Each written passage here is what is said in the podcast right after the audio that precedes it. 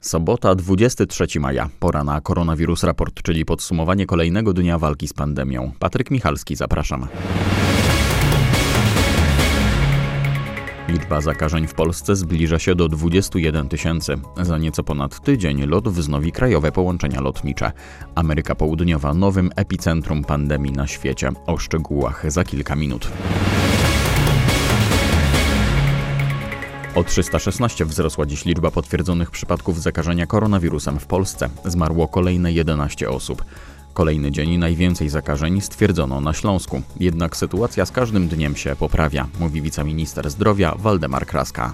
Mam nadzieję, że jeżeli poradzimy sobie, a jestem tego przekonany w ciągu najbliższych dniach z tymi ogniskami w Wielkopolsce i w województwie śląskim, to tych e, nowych przypadków będzie zdecydowanie mniej, aczkolwiek pozbywanie się tych e, rygorów, obostrzeń powoduje to, że coraz więcej nas jest w tej przestrzeni publicznej, coraz więcej mamy kontaktów między sobą, a to niestety nie sprzyja zahamowaniu epidemii. Wiceminister Waldemar Kraska ma jednak nadzieję, że kolejne tygodnie nie przyniosą gwałtownych wzrostów liczby nowych zakażeń zakażeń. Choroby wirusowe są chorobami sezonowymi, więc myślę, że nadchodzące lato powinno to zdecydowanie także przyhamować. Od początku epidemii w Polsce koronawirusa potwierdzono u 20 931 osób. Prawie 1000, dokładnie 993 osoby z tego powodu zmarły, a 8977 wyzdrowiało. W Lublinie rozpoczęto pracę nad lekiem na COVID-19. Powstanie on z osocza osób, które przeszły chorobę i będzie przeznaczony dla osób zakażonych, których stan się pogarsza. Możliwe, że będzie go można stosować także profilaktycznie. Lek da większe możliwości niż samo osocze ozdrowieńców, mówi kierownik Katedry i Kliniki Chorób Zakaźnych Uniwersytetu Medycznego w Lublinie, profesor Krzysztof Tomasiewicz. Idea jest taka, że o ile osocze, po pierwsze, musi być zgodność grupowa, po drugie, no jednak jest to preparat krwiopochodny, który no, niesie ze sobą potencjalnie niewielkie, bo niewielkie, ale pewne ryzyko. Po trzecie, jest osocze, jest w tym momencie no, konieczność przechowywania go w odpowiednich warunkach. Tutaj możemy dostać, mówiąc tak bardzo obrazowo, ampułkę z immunoglobuliną, ampułkę z lekiem, która może sobie spokojnie leżeć w lodówce i czekać do czasu, aż będzie potrzeba jego zastosowania. Bez względu na to, jakiej grupy krwi, bez względu na to, od kogo pobrana, także to jest poziom wyżej niż osocze. Pracę nad powstaniem leku finansuje Agencja Badań Medycznych. Testy kliniczne, które rozpoczną się w ciągu trzech miesięcy, będą odbywać się głównie w klinice chorób zakaźnych Uniwersytetu Medycznego w Lublinie.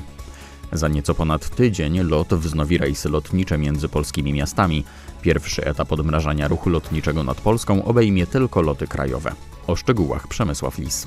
Odmrażanie ruchu lotniczego ma odbywać się stopniowo. Premier Mateusz Morawiecki zapewnił, że w tej sprawie trwają konsultacje z ekspertami. Zajmującymi się zarówno ruchem lotniczym, jak i epidemiologami pracujemy nad odpowiednimi procedurami i protokołami. 1 czerwca polskie linie lotnicze LOT przywrócą część połączeń krajowych. Jak mówi wiceminister infrastruktury Marcin Chorała, kolejne kroki zależą od tego, czy uda się sprawnie wprowadzić nowe zasady podróżowania. Po pierwsze doświadczenia z tego, jak to funkcjonuje, te nowe zasady bezpieczeństwa higienicznego, a po drugie jakaś sytuacja epidemiczna na świecie. Kolejne etapy odmrażania ruchu lotniczego będą polegały na przywracaniu połączeń z tymi krajami, które opanowały epidemię. Wśród nich mogą być kraje bałtyckie, państwa Grupy Wyszehradzkiej i Bałkany.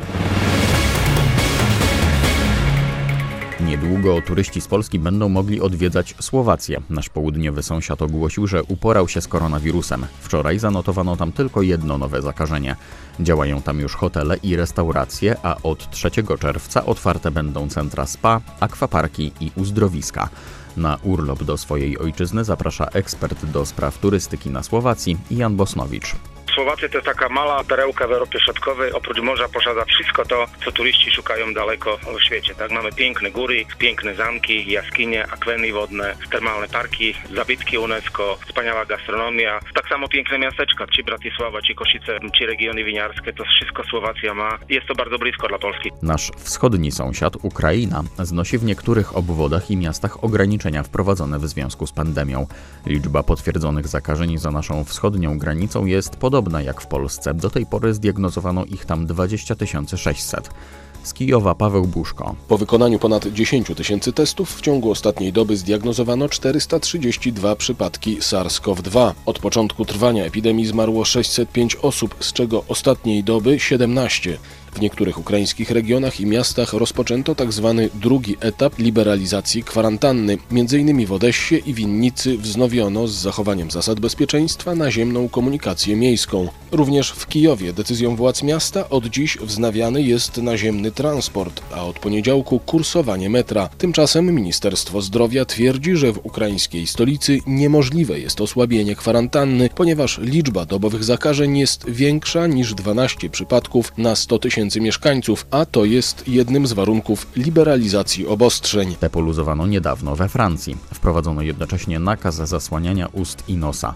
Mieszkańcy Paryża jednak wybiórczo stosują się do tej zasady. Tam, gdzie jej naruszenie grozi wysokim mandatem, przestrzegają obostrzeń. Tam, gdzie istnieje pewna dowolność, często rezygnują z maseczek. Co na własne oczy w Paryżu widzi nasz korespondent Marek Brzeziński. W transporcie publicznym zdecydowana większość nosi maseczki ochronne. Kontrolerzy postanowili jednak zbadać, jak zasady sanitarne są przestrzegane, gdy upał zachęci Paryżan do wychodzenia z domu. Na skontrolowanych ponad 2200 osób 86% nie nosiło maseczek, 10% nosiło je w sposób zalecany przepisami, a 5% na wysokości grdyki, bardzo niesanitarna wysokość. Największy taki odsetek był przy kanale Świętego Marcina, jednym z najbardziej urokliwych miejsc spotkań, ale także na Placu Republiki, w okolicach katedry Notre Dame, czy też w jednym z dwóch czynnych podparyskich kompleksów leśnych w Lasku Bulońskim. Światowa Organizacja Zdrowia ogłosiła, że Ameryka Południowa jest nowym epicentrum pandemii na świecie, a Brazylia najbardziej dotkniętym krajem w regionie. Wczoraj zanotowano tam 1 czwartą wszystkich zgonów z powodu COVID-19 na świecie. Niepokojąca jest również sytuacja w Peru i Ekwadorze. Ze stolicy Brazylii Aleksandra Pluta. Z danych organizacji wynika także, że w brazylijskich stanach São Paulo, Rio de Janeiro, Amazonas i Pernambuco odnotowano najwyższą liczbę zainfekowanych. Mimo, że najwięcej przypadków zarejestrowano w São Paulo, najpoważniejsza sytuacja panuje w stanie Amazonas, gdzie występuje najwyższy wskaźnik nowych infekcji w stosunku do populacji.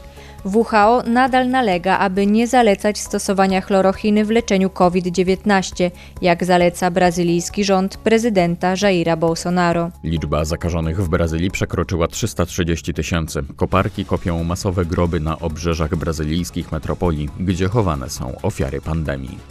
To był Koronawirus Raport, kolejny już jutro, a aktualne informacje o koronawirusie z Polski i świata przez całą dobę dostępne na portalu polskieradio24.pl. Patryk Michalskim, do usłyszenia.